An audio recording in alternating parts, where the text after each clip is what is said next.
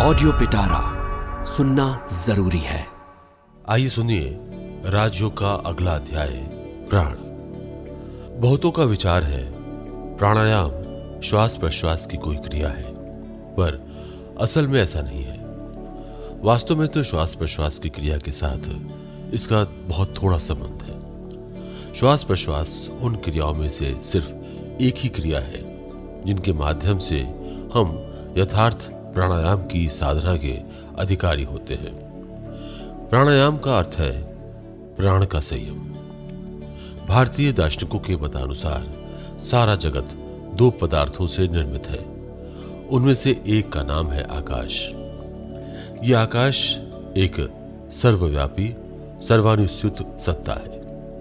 जिस किसी वस्तु का आकार है, जो कोई वस्तु कुछ वस्तुओं के मिश्रण से बनी है, वो इस आकाश से ही उत्पन्न हुई है। यह आकाश ही वायु में परिणत होता है। यही तरल पदार्थ का रूप धारण करता है। यही फिर ठोस आकार को प्राप्त होता है। ये आकाश ही सूर्य, पृथ्वी, तारा, धूमकेतु आदि में परिणत होता है। समस्त प्राणियों के शरीर, पशुओं के शरीर, उद्भिद आदि जितने रूप हमें देखने को मिलते हैं जिन वस्तुओं का हम इंद्रियों द्वारा अनुभव कर सकते हैं, यहाँ तक कि संसार में जो कुछ वस्तु है, सभी आकाश से ही उत्पन्न हुई है। इंद्रियों द्वारा इस आकाश की उपलब्धि करने का कोई उपाय नहीं। सृष्टि के आदि में एकमात्र आकाश रहता है। फिर कल्प के अंत में समस्त ठोस, तरल और वाष्पीय पदार्थ पुनः आकाश में लीन हो जाते हैं। बाद की सृष्टि फिर से इसी तरह आकाश से उत्पन्न होती है जिस शक्ति के प्रभाव से आकाश का जगत के रूप में परिणाम होता है। इस प्राण की शक्ति से जिस तरह आकाश इस जगत का कारण स्वरूप अनंत, सर्वव्यापी, भौतिक पदार्थ है, प्राण भी उसी तरह जगत की उत्पत्ति के कारण स्वरूप अनंत सर्वव्यापी विक्षेप कर सकती है। कल्प के आदि में और अंत में संपूर्ण सृष्टि आकाश रूप में परिणत होती है और जगत की सारी शक्तियाँ प्राण में लीन हो जाती हैं। दूसरे कल्प में फिर इसी प्राण से समस्त शक्तियों का विकास होता है। ये प्राण ही गति रूप से अभिव्यक्त हुआ है। यही गुरुत्वाकर्षण या चुंबक शक्ति के रूप में अभिव्यक्त हो रहा है। ये प्राण ही स्नायुक शक्ति प्रवाह के रूप में, विचार शक्ति के रूप में की समस्त शक्तियाँ जब अपनी मूल अवस्था में पहुँचती हैं, तब उसी को प्राण कहते हैं। जब अस्थि और नस्ति कुछ भी ना था, जब तम से तम आवृत था, तब क्या था? यह आकाश ही गतिशून्य होकर अवस्थित था। प्राण की सभी प्रकार की बाह्य गतिरुद्ध थी, परंतु तब भी प्राण का अस्तित्व था। संसार में जितने प्रकार की शक्तियों का विकास अब हुआ है, कल्प के अंत में वे शांत भाव धारण करती हैं, अव्यक्त अवस्था में लीन होती हैं। और दूसरे कल्प के आदि में वे फिर से व्यक्त होकर आकाश पर कार्य करती रहती हैं। इसी आकाश से परिदृश्यमान साकार वस्तुएँ उत्पन्न होती हैं और आकाश के विविध परिणाम प्राप्त होने पर ये प्राण भी दृश्यमान नाना प्रकार की शक्तियों में परिणत होता रहता है। इस प्राण के यथार्थ तत्व को जानना और उसके संयत करने की चेष्टा करना ही प्राणायाम का प्रकृत अर्थ है। इस प्राणायाम के सिद्ध होने पर हमारे लिए मानो अनंत शक्ति का द्वार खुल जाता है। मान लो, किसी व्यक्ति की समझ में ये प्राण का विषय पूरी तरह आ गया है और वो उसे वश करने में भी कृतकार्य हो गया। तो फिर संसार में ऐसी कौन सी शक्ति है जो उसके अधिकार में ना हो? उसकी आज्ञा से चंद्र, सूर्य अपनी जगह से हिलने लगते हैं। शुद्धतम परमाणु से बृहतम सूर्य तक सभी उसके वशभूत हो जाते हैं, क्योंकि उसने प्राण को जीत लिया है।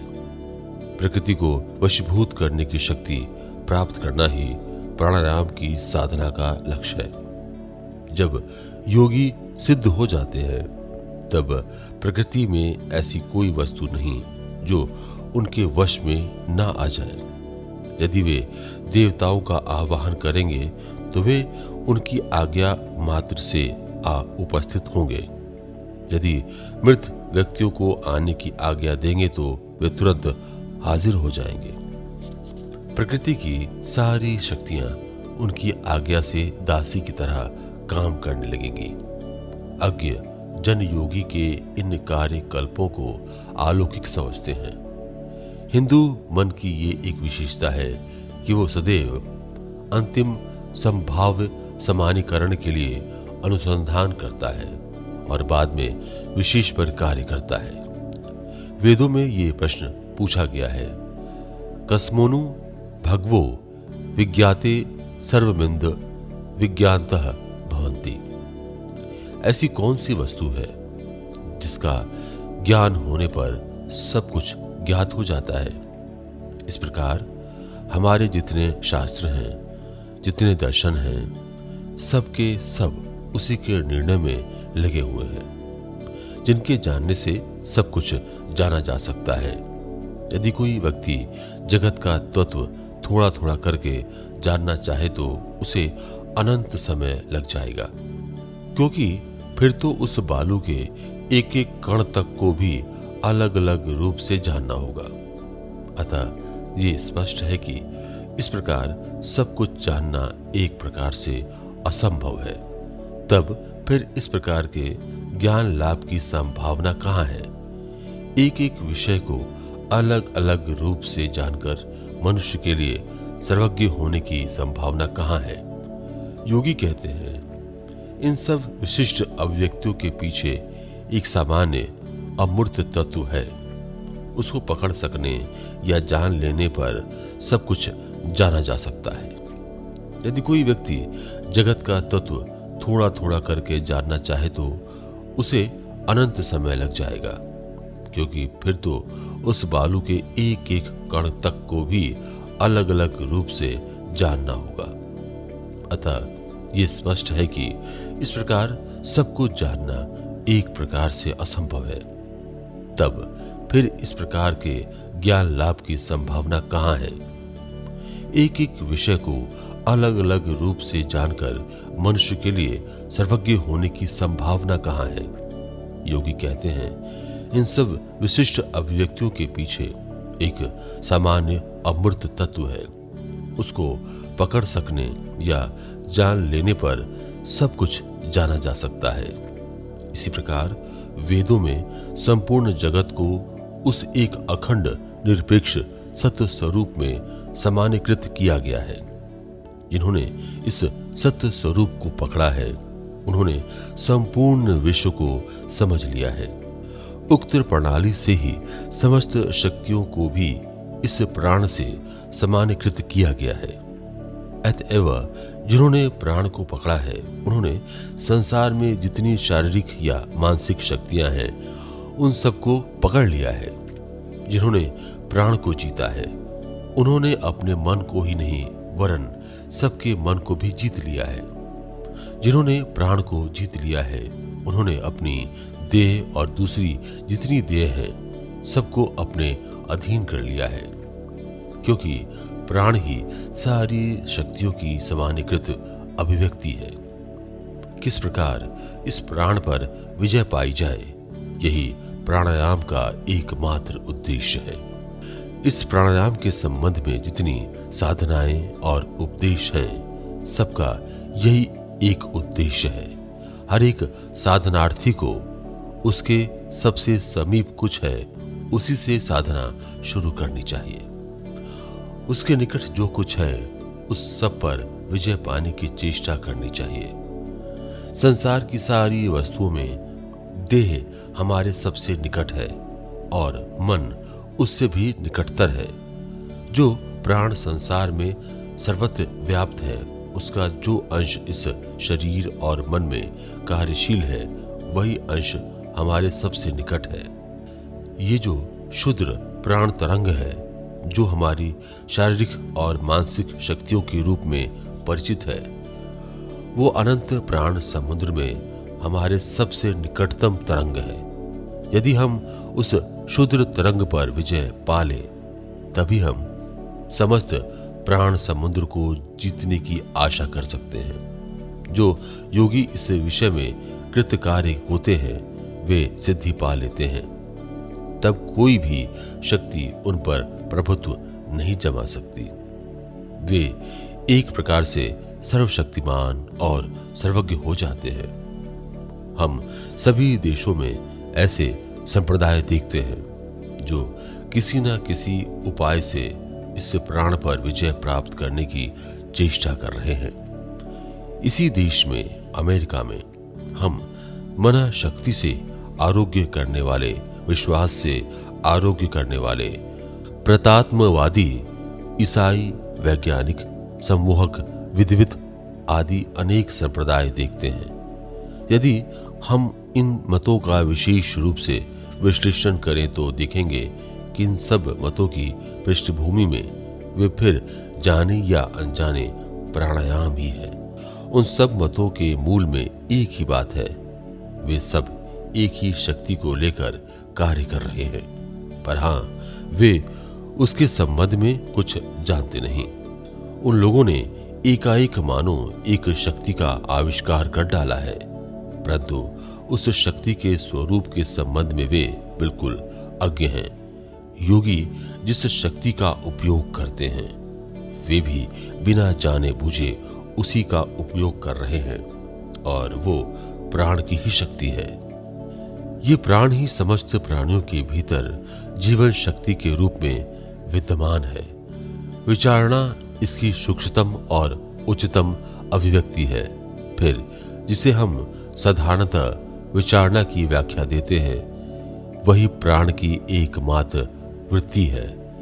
इसके अतिरिक्त हमारा एक निम्नतम कार्य क्षेत्र भी है, जिसे हम जन्मजात प्रवृत्ति अथवा ज्ञान रहित चित्तवृत्ति अथवा मन की अचेतन भूमि कहते हैं। मान लो, मुझे एक मच्छर ने काटा तो मेरा हाथ अपने ही आप उसे मारने को उठ जाता है। उसे मारने के लिए हाथ को उठाते गिराते मुझे कोई विशेष सोच विचार नहीं करना पड़ता। यह भी विचारण की एक प्रकार की अभिव्यक्ति है।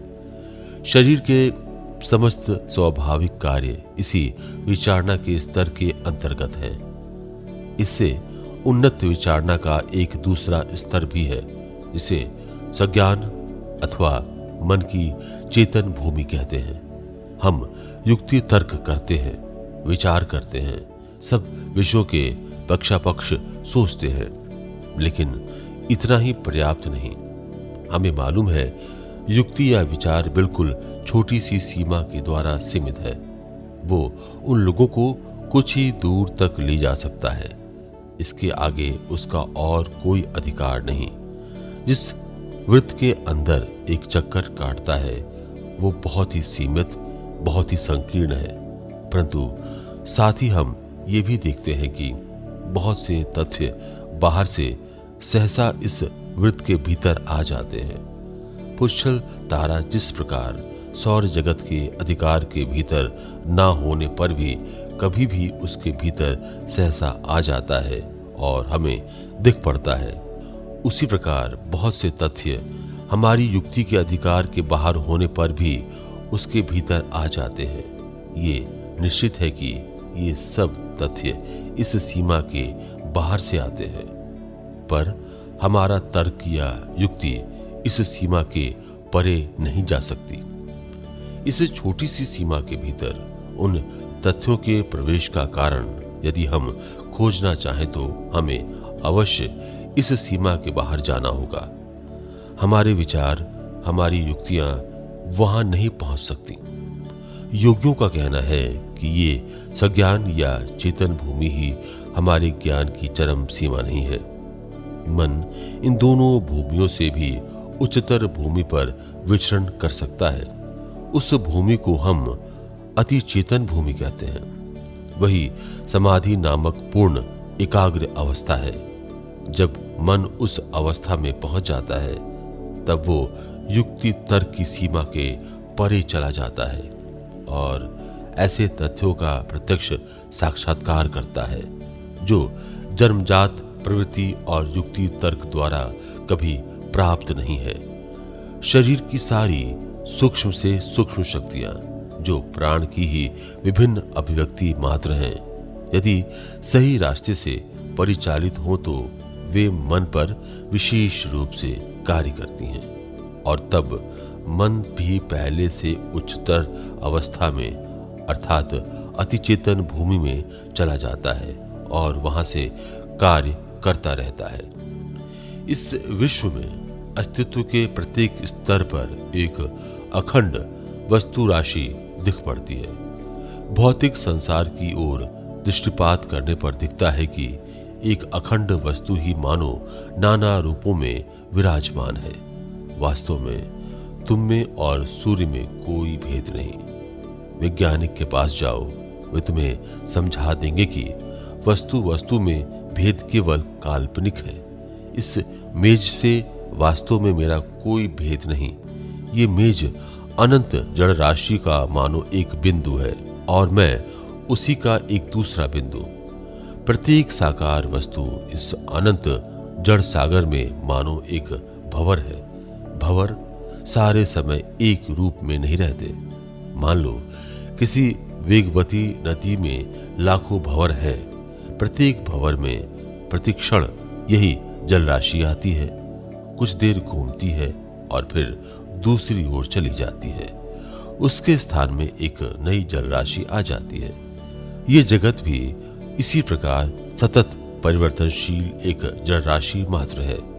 और ये सारे रूप उसके भीतर मानो छोटे छोटे भवर है।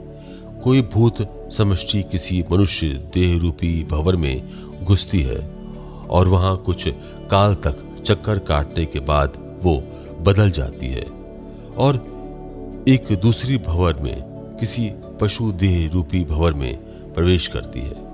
फिर वहाँ कुछ वर्ष तक घूमते रहने के बाद खनिज पदार्थ नामक दूसरे भवर में चली जाती है।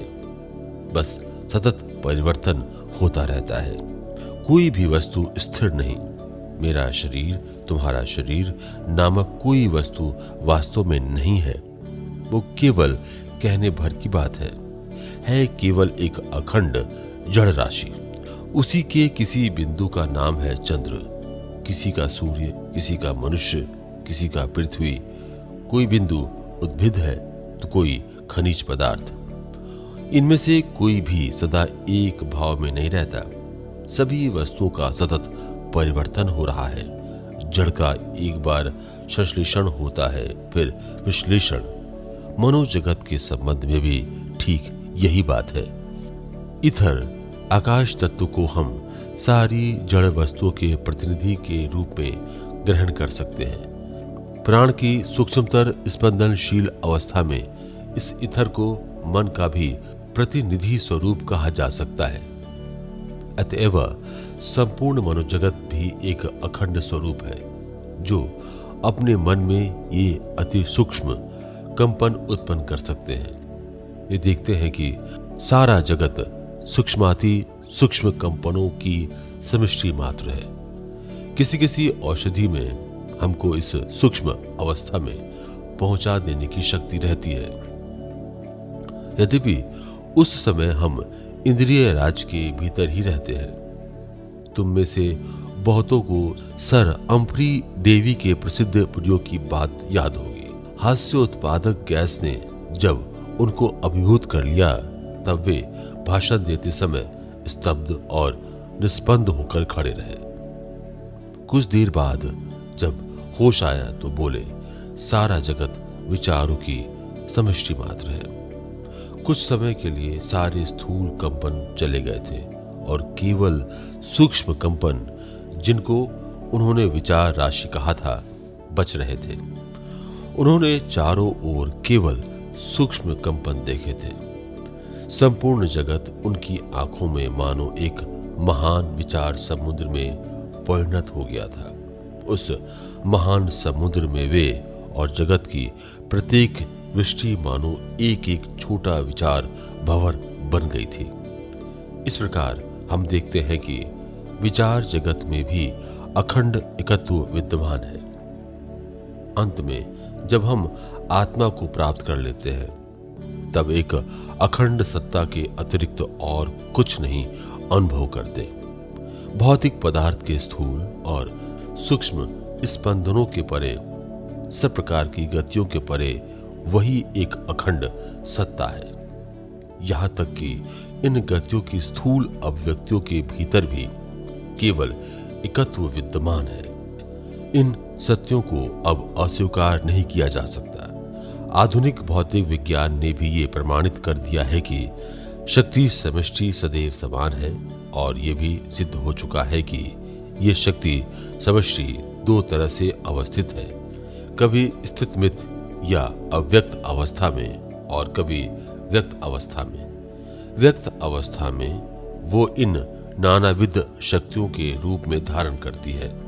इस प्रकार वो अनंत काल से कभी व्यक्त और कभी अव्यक्त भाव धारण करती आ रही है।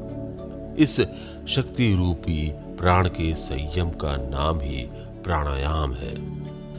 मनुष्य देह में इस प्राण की सबसे स्पष्ट अभिव्यक्ति है फेफड़ों की गति। यदि ये गति रुक जाए तो देह की सारी क्रियाएँ तुरंत बंद हो जाएँगी। शरीर के भीतर जो अन्यायन शक्तियाँ कार्य कर रही थीं, वे भी शांत भाव धारण कर लेंगी। पर ऐसे भी व्यक्ति हैं जो अपने को इस प्रकार प्रशिक्षित कर लेते हैं कि उनके फेफड़ों की गति रुक जाने पर भी उनका शरीर नहीं जाता। ऐसे बहुत से व्यक्ति हैं जो बिना सांस लिए कई महीनों तक ज़मीन के अंदर गड़े रह सकते हैं, पर तो भी उनका देह नाश नहीं होता। सूक्ष्मतर शक्ति को प्राप्त करने के लिए हमें स्थूलतर शक्ति की सहायता लेनी पड़ती है। इस प्रकार क्रमशः सूक्ष्म से सूक्ष्मतर शक्ति में जाते हुए अंत में हम चरम लक्ष्य पर पहुँच जाते हैं। प्राणायाम का यथार्थ अर्थ है फेफड़ों की इस गति को रोध करना। इस गति के साथ श्वास का निकट संबंध है। ये गति श्वास प्रश्वास द्वारा उत्पन्न नहीं होती, वरन वही श्वास प्रश्वास की गति को उत्पन्न कर रही है। वो गति ही पंप की भांति वायु को भीतर खींचती है। प्राण इस फेफड़े को चलाता है और फेफड़े की ये गति फिर वायु को खींचती है। इस तरह ये स्पष्ट है कि प्राणायाम श्वास प्रश्वास की क्रिया नहीं है। पेशियों की जो शक्ति फेफड़े को चलाती है, उसको वश में लाना ही प्राणायाम है। जो शक्ति स्नायुओं के भीतर से पेशियों के पास जाती है और जो फेफड़ों का संचालन करती है, वही प्राण है। प्राणायाम की साधना में हमें उसी को वश में लाना है। जब प्राण पर विजय प्राप्त हो जाएगी, तब हम तुरंत देखेंगे कि शरीरस्थ प्राण की अन्यायन सभी क्रियाएँ हमारे अधिकार में धीरे धीरे आ गई हैं। मैंने स्वयं ऐसे व्यक्ति देखे हैं, जिन्होंने अपने शरीर की सारी पेशियों को वशीभूत कर लिया है। अर्थात वे उनको इच्छा अनुसार चला सकते हैं, और वे ऐसा कर भी क्यों ना सकेंगे? यदि कुछ पेशियाँ हमारी इच्छा के अनुसार चलाई जा सकती हों तो दूसरी सब पेशियों और स्नायुओं को हम इच्छा अनुसार क्यों नहीं चला सकेंगे? इसमें असंभव क्या है? अब हमारी इस संयम शक्ति का लोप हो गया है, और पेशों की गति स्वयं क्रिय हो गई है। हम इच्छा अनुसार कानों को नहीं हिला सकते। परंतु हम जानते हैं कि पशुओं में ये शक्ति है। हम में ये शक्ति इसलिए नहीं है कि हम इसे काम में नहीं लाते। इसी को क्रम अवनति अथवा पूर्णावस्था की ओर पुनरावर्तन कहते हैं। फिर हम ये भी जानते हैं कि जिस गति ने अब अव्यक्त भाव धारण किया है, उसे हम फिर से व्यक्तावस्था में ला सकते हैं। दृढ़ अभ्यास के द्वारा शरीर की कुछ गतियाँ, जो अभी हमारी इच्छा के अधीन नहीं, फिर से पूरी तरह वश में लाई जा सकती हैं। इस प्रकार विचार करने पर दिख पड़ता है कि शरीर का प्रत्येक अंश हम पूरी तरह अपनी इच्छा के अधीन कर सकते हैं। इसमें कुछ भी असंभव नहीं, बल्कि ये तो पूर्णतया संभव है। योगी प्राणायाम द्वारा इसमें कृतकार्य होते हैं। तुम लोगों ने पढ़ा होगा कि प्राणायाम में श्वास लेते समय संपूर्ण शरीर को प्राण से पूर्ण करना होता है। अंग्रेज़ी अनुवाद में प्राण शब्द का अर्थ किया गया है श्वास। इससे तुम्हें सहज ही संदेह हो सकता है कि श्वास से संपूर्ण शरीर को कैसे पूरा किया जाए। वास्तव में ये अनुवादक का दोष है। देह के सारे अंगों को प्राण, अर्थात इस जीवन शक्ति द्वारा भरा जा सकता है। और तुम जब इसमें सफल होगे तो संपूर्ण शरीर तुम्हारे वश में आ जाएगा। देह की समस्त व्याधियाँ, सारे दुख तुम्हारी इच्छा के अधीन हो जाएँगे। इतना ही नहीं, दूसरों के शरीर पर भी अधिकार जमाने में तुम समर्थ हो जाओगे। संसार में भला बुरा जो कुछ है, सभी संक्रामक है। यदि तुम्हारा शरीर किसी विशेष अवस्था में हो तो उसकी प्रवृत्ति दूसरों में भी वही अवस्था उत्पन्न करने की होगी। यदि तुम सबल और स्वास्थ्य काय रहो तो तुम्हारे समीपवर्ती व्यक्तियों में भी मानो कुछ स्वस्थ भाव और कुछ सबल भाव आएगा। और यदि तुम ऋण और दुर्बल रहो तो देखोगे तुम्हारे निकटवर्ती दूसरे व्यक्ति भी मानो कुछ रुग्ण और दुर्बल हो रहे हैं। तुम्हारी देह का कंपन मानो दूसरे के भीतर संचारित हो जाएगा। जब एक व्यक्ति दूसरे को रोग मुक्त करने की चेष्टा करता है, तब उसका पहला प्रयत्न ये होता है कि उसका स्वास्थ्य दूसरों में संचारित हो जाए। यही आदिम चिकित्सा प्रणाली है। ज्ञात भाव में तो या अज्ञात भाव से एक व्यक्ति दूसरों की देह में स्वास्थ्य संचार कर सकता है। यदि एक बहुत बलवान व्यक्ति किसी दुर्बल व्यक्ति के साथ सदैव रहे तो वो दुर्बल व्यक्ति कुछ अंशों में अवश्य सबल हो जाएगा। ये बल संचारण क्रिया ज्ञात भाव से हो सकती है तथा अज्ञात भाव से भी। जब ये क्रिया ज्ञात भाव से की जाती है, तब इसका कार्य और भी शीघ्र तथा उत्तम रूप से होता है। एक और दूसरे प्रकार की भी चिकित्सा प्रणाली है, जिसमें आरोग्यकारी स्वयं बहुत स्वास्थ्यकाय होने पर भी दूसरे के शरीर में स्वास्थ्य का संचार कर सकता है। इन स्थलों में उस आरोग्यकारी व्यक्ति को कुछ परिणाम में प्राणजयी समझना चाहिए। वो कुछ समय के लिए अपने प्राण में मानो एक विशेष कंपन उत्पन्न करके दूसरे के शरीर में उसका संचार कर देता है। अनेक स्थलों में ये कार्य बहुत दूर से भी साधित हुआ है। यदि सचमुच में दृत्व का अर्थ खंड या विच्छेद हो तो दृत्व नामक कोई चीज़ नहीं। ऐसा दृत्व कहाँ है जहाँ परस्पर कुछ भी संबंध कुछ भी योग्य नहीं। सूर्य में और तुम में क्या वास्तविक कोई विच्छेद है? नहीं। ये तो समस्त एक अविच्छिन्न अखंड वस्तु है। तुम उसके एक अंश हो और सूर्य उसका एक दूसरा अंश। नदी के एक भाग और दूसरे भाग में क्या विच्छेद है? तो फिर शक्ति भी एक जगह से दूसरी जगह क्यों ना भ्रमण कर सकेगी? इसके विरोध में तो कोई युक्ति ही नहीं दी जा सकती। दूर से आरोग्य करने की घटनाएँ बिल्कुल सत्य है। इस प्राण को बहुत दूर तक संचालित किया जा सकता है।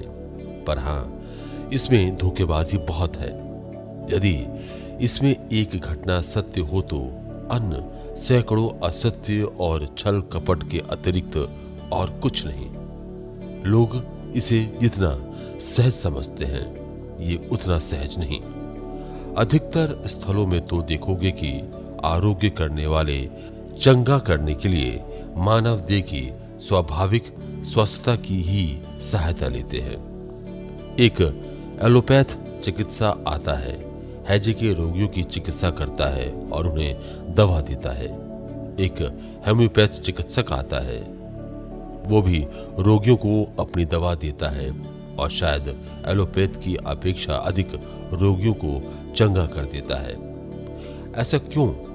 इसलिए कि वो रोगी के शरीर में किसी तरह का विपर्य ना लाकर प्रकृति को अपनी चाल से काम करने देता है और विश्वास के बल से आरोग्य करने वाला तो और भी अधिक रोगियों को चंगा कर देता है, क्योंकि वो अपनी इच्छा शक्ति द्वारा कार्य करके विश्वास के बल से रोगी की प्रसुप्त प्राण शक्ति को प्रबुद्ध कर देता है। परंतु विश्वास के बल से रोगों को अच्छा करने वालों को सदा एक भ्रम हुआ करता है। वे सोचते हैं कि साक्षात विश्वास ही लोगों को रोग मुक्त करता है। वास्तव में ये नहीं कहा जा सकता कि केवल विश्वास इसका कारण है। ऐसे भी रोग हैं जिसमें रोगी स्वयं नहीं समझ पाता कि उसके कोई रोग है।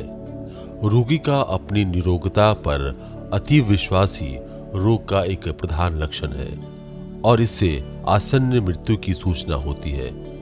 इन सब स्थलों में केवल विश्वास से रोग नहीं टलता। यदि विश्वास ही रोग की जड़ काटता हो तो तो वे रोगी मौत के मुँह में ना गए होते। वास्तव में रोग तो उन प्राण की शक्ति से ही दूर होता है। प्राणजित पवित्र आत्मा, पुरुष अपने प्राण को एक निर्दिष्ट कंपन में ले जा सकते हैं और उसे दूसरे में संचारित करके उसके भीतर भी उसी प्रकार का कंपन पैदा कर सकते हैं। तुम प्रतिदिन की घटना से ये प्रमाण ले सकते हो। मैं व्याख्यान दे रहा हूँ। व्याख्यान देते समय मैं क्या कर रहा हूँ? मैं अपने मन को मानो कंपन की एक विशिष्ट स्थिति में लाता हूँ और मैं मन को इस स्थिति में लाने में जितना ही सफल होऊँगा, तुम मेरी बात सुनकर उतने ही प्रभावित होगे। तुम लोगों को मालूम है, व्याख्यान देते देते मैं जिस दिन मस्त हो जाता हूँ, उस दिन मेरा व्याख्यान तुमको बहुत अच्छा लगता है। पर जब कभी मेरा उत्साह घट जाता है तो तुम्हें मेरे व्याख्यान में उतना आनंद नहीं मिलता। जगत को हिला डुला देने वाले तीव्र इच्छा शक्ति संपन्न महापुरुष अपने प्राण को कंपन की एक उच्च स्थिति में ला सकते हैं। और ये प्राण इतना महान तथा शक्तिशाली होता है कि वो दूसरे को पल भर में लपेट लेता है। हज़ारों मनुष्य उसकी ओर खिंच जाते हैं और संसार के आधे लोग उसके भाव से परिचालित हो जाते हैं। जगत के सभी महान पैगंबरों का प्राण पर अत्यंत उद्भित संयम था, जिसके बल से वे प्रबल इच्छा शक्ति उत्पन्न हो गए थे। वे प्राण के भीतर अति उच्च कंपन पैदा कर सकते थे। और उसी से उन्हें समस्त संसार पर प्रभाव विस्तार करने की क्षमता प्राप्त हुई थी।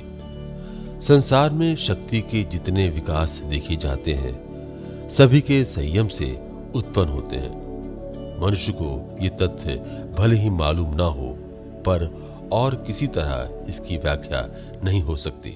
तुम्हारे शरीर में ये प्राण संचालन कभी एक ओर अधिक और दूसरी ओर कम हो जाता है। इससे संतुलन भंग होता है और जब प्राण का ये संतुलन नष्ट होता है, तब रोग की उत्पत्ति होती है। अतिरिक्त प्राण को हटाकर जहाँ प्राण का अभाव है, वहाँ का अभाव बढ़ सकने से ही रोग अच्छा हो सकता है। शरीर के किस भाग में प्राण अधिक है और किस भाग में अल्प, इसका ज्ञान प्राप्त करना भी प्राणायाम का अंग है। इस प्राणायाम के अभ्यास से अनुभव शक्ति इतनी सूक्ष्म हो जाएगी कि मन समझ जाएगा। पैर के अंगूठे में या हाथ की उंगली में जितना प्राण आवश्यक है, उतना वहाँ नहीं है और मन उस प्राण को, अभाव को पूरा करने में भी समर्थ हो जाएगा। इस प्रकार प्राणायाम के अनेक अंग हैं। इनको धीरे धीरे एक के बाद एक सीखना होगा। अतएव ये स्पष्ट है कि विभिन्न रूपों में प्रकाशित प्राण को संयम सिखाना और उसको विभिन्न प्रकार से चलाना ही राजयोग का संपूर्ण क्षेत्र है। जब कोई अपनी समस्त शक्तियों का संयम करता है, तब वो अपनी देह के भीतर के प्राण का ही संयम करता है। जब कोई ध्यान करता है तो भी समझना चाहिए कि वो प्राण का ही संयम कर रहा है। महासागर की ओर यदि देखो तो प्रतीत होगा कि वहाँ पर्वत कार्य बड़ी बड़ी तरंगे हैं। फिर छोटी छोटी तरंगे भी हैं और छोटे छोटे बुलबुले भी। पर इन सब के पीछे वही अनंत महासमुद्र है। एक और वो छोटा बुलबुला अनंत समुद्र से युक्त है। फिर दूसरी ओर बड़ी तरंग भी उसी महासमुद्र से युक्त है। इसी प्रकार संसार में कोई महापुरुष हो सकता है और कोई छोटे बुलबुले जैसा सामान्य व्यक्ति। परंतु सभी उसी अनंत महाशक्ति के समुद्र से युक्त है, जो सभी जीवों का जन्म सिद्ध अधिकार है। जहाँ भी जीवन शक्ति का प्रकाश देखो, वहाँ समझना कि उसके पीछे अनंत शक्ति का भंडार है। एक छोटी सी फफूंदी है वो संभव है इतनी छोटी, इतनी सूक्ष्म हो कि उसे अनुवीक्षण यंत्र द्वारा देखना पड़े। उससे आरंभ करो। देखोगे कि वो अनंत शक्ति के भंडार से क्रमशः शक्ति संग्रह करती हुई एक अन्य रूप धारण कर रही है। कालांतर में वो उद्भिद के रूप में परिणत होती है। वही फिर एक पशु का आकार ग्रहण करती है। फिर मनुष्य का रूप लेती हुई वही अंत में ईश्वर रूप में परिणत हो जाती है। हाँ इतना अवश्य है कि प्राकृतिक नियम से इस व्यापार के घटते घटते लाखों साल पार हो जाते हैं। परंतु वो, ये समय है क्या? वेग साधना का वेग बढ़ा देकर समय काफ़ी घटाया जा सकता है। योगियों का कहना है कि साधारण प्रयत्न से जिस काम को अधिक समय लगता है वही वेग बढ़ा देने पर बहुत थोड़े समय में सच सकता है। हो सकता है कोई मनुष्य इस संसार की अनंत शक्ति राशि में से बहुत थोड़ी थोड़ी शक्ति लेकर चले। इस प्रकार चलने पर उसे देव जन्म प्राप्त करते संभव है एक लाख वर्ष लग जाए। फिर और भी ऊँची अवस्था प्राप्त करते शायद पाँच लाख वर्ष लगे। फिर पूर्ण सिद्ध होते और फिर पाँच लाख वर्ष लगे। पर उन्नति का वेग बढ़ा देने पर यह समय कम हो जाता है। पर्याप्त प्रयत्न करने पर छह वर्ष या छह महीने में ही ये सिद्धि लाभ क्यों ना हो सकेगा? युक्ति तो बताती है कि इसमें कोई निर्दिष्ट सीमाबद्ध समय नहीं। सोचो, कोई वाष्पीय यंत्र निर्दिष्ट मात्रा में कोयला देने पर प्रति घंटा दो मील चला सकता है तो अधिक कोयला देने पर वो और भी शीघ्र चलाएगा। इसी प्रकार यदि हम भी तीव्र वेग संपन्न हो तो इसी जन्म में मुक्ति लाभ क्यों ना कर सकेंगे? हाँ हम ये जानते अवश्य हैं कि अंत में सभी मुक्ति पाएँगे, पर इस प्रकार युग युग तक हम प्रतीक्षा क्यों करें? इसी क्षण इस शरीर में ही, इस मनुष्य देह में ही हम मुक्ति लाभ करने में समर्थ क्यों ना होंगे? हम इसी समय वो अनंत ज्ञान, वो अनंत शक्ति क्यों ना प्राप्त कर सकेंगे? आत्मा की उन्नति का वेग बढ़ाकर किस प्रकार थोड़े समय में मुक्ति पाई जा सकती है? यही सारे योग शास्त्र का लक्ष्य और उद्देश्य है। जब तक सारे मनुष्य मुक्त नहीं हो जाते, तब तक प्रतीक्षा करते हुए थोड़ा थोड़ा करने की शक्ति बढ़ाकर किस प्रकार शीघ्र मुक्ति लाभ किया जा सकता है। योगियों ने इसका उपाय खोज निकाला है। संसार के सभी पैगंबर, साधु और सिद्ध पुरुषों ने क्या किया है? उन्होंने एक ही जन्म में मानव जाति का संपूर्ण जीवन बिताया और उन सब अवस्थाओं को पार कर लिया है। जिनमें से होते हुए साधारण मानव करोड़ों जन्मों में मुक्त होता है। एक जन्म में ही वे अपनी मुक्ति का मार्ग तय कर लेते हैं। वे कोई दूसरी चिंता नहीं करते। दूसरी बात के लिए एक क्षण भी समय नहीं देते। उनका पल भर भी व्यर्थ नहीं जाता। इस प्रकार उनकी मुक्ति प्राप्ति का समय घट जाता है। एकाग्रता का अर्थ ही। है शक्ति संचयन की क्षमता को बढ़ाकर समय को घटा लेना। राजयोग इसी एकाग्रता की शक्ति को प्राप्त करने का विज्ञान है। इस प्राणायाम के साथ प्रेतात्मावाद का क्या संबंध है? प्रेतात्मावाद भी प्राणायाम की ही एक अभिव्यक्ति है। यदि ये सत्य हो कि प्रेतात्मा का अस्तित्व है और उसे हम देख भर नहीं पाते तो ये भी बहुत संभव है कि यही पर शायद लाखों आत्माएँ हैं, जिन्हें हम ना देख पाते हैं, ना छू पाते हैं। संभव है हम सदा उनके शरीर के भीतर से आ जा रहे हों, और ये भी बहुत संभव है कि वे भी हमें देखने या किसी प्रकार से अनुभव करने में असमर्थ हों। ये मानो एक वृत्त के भीतर एक और वृत्त है। एक जगत के भीतर एक और जगत। हम पचेंद्रिय विशिष्ट प्राणी हैं। हमारे प्राण का कंपन एक विशेष प्रकार का है। जिनके प्राण का कंपन हमारी तरह का है। उन्हीं को हम देख सकेंगे। परंतु यदि कोई ऐसा प्राणी हो जिसका प्राण अपेक्षाकृत उच्च कंपनशील है तो उसे हम नहीं देख पाएँगे। प्रकाश के कंपन की तीव्रता अत्यंत अधिक बढ़ जाने पर हम उसे देख नहीं पाते। किंतु बहुत से प्राणियों की आँखें ऐसी शक्ति युक्त है कि वे उस तरह का प्रकाश देख सकती हैं। इनके विपरीत यदि आलोक के परमाणुओं का कंपन अत्यंत मृदु या हल्का हो तो भी उसे हम नहीं देख पाते। परंतु उल्लू और बिल्ली आदि प्राणी उसे देख लेते हैं। हमारी दृष्टि इस प्राण कंपन के एक विशेष प्रकार को ही देखने में समर्थ है। इसी प्रकार वायु राशि की बात लो। वायु मानो स्तर पर स्तर रची हुई है। पृथ्वी पर निकटवर्ती स्तर अपने से ऊँचे वाले स्तर से अधिक घना है और उस तरह हम जितने ऊँचे उठते जाएँगे, हमें यही दिखेगा कि वायु क्रमशः सूक्ष्म होती जा रही है। इसी प्रकार समुद्र की बात लो। समुद्र के जितने ही गहरे प्रदेश में जाओगे, पानी का दबाव उतना ही बढ़ेगा। जो प्राणी समुद्र के नीचे रहते हैं, वे कभी ऊपर नहीं आ सकते। क्योंकि यदि वे आए तो उसी समय उनका शरीर टुकड़े टुकड़े हो जाएगा। संपूर्ण जगत को इधर आकाश तत्व के एक समुद्र के रूप में सोचो। प्राण की शक्ति से वो मानो स्पंदित हो रहा है और विभिन्न मात्रा में स्पंदनशील स्तरों में बटा हुआ है।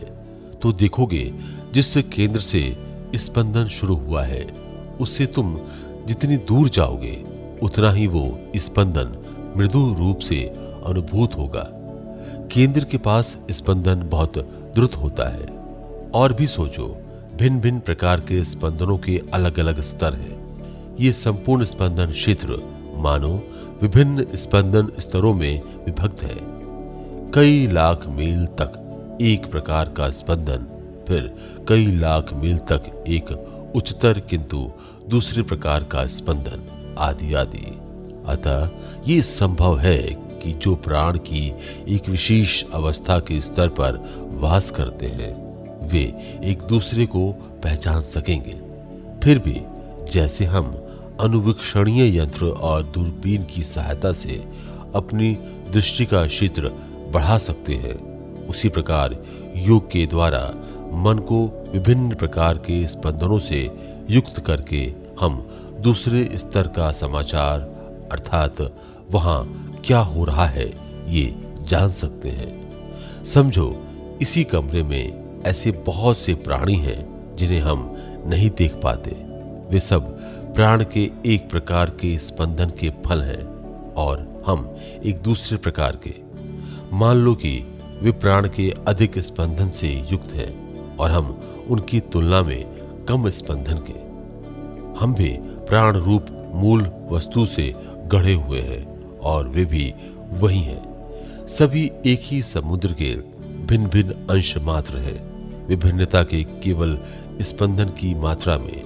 यदि मन को मैं अधिक स्पंदन विशिष्ट कर सका तो मैं फिर इस स्तर पर न रहूँगा।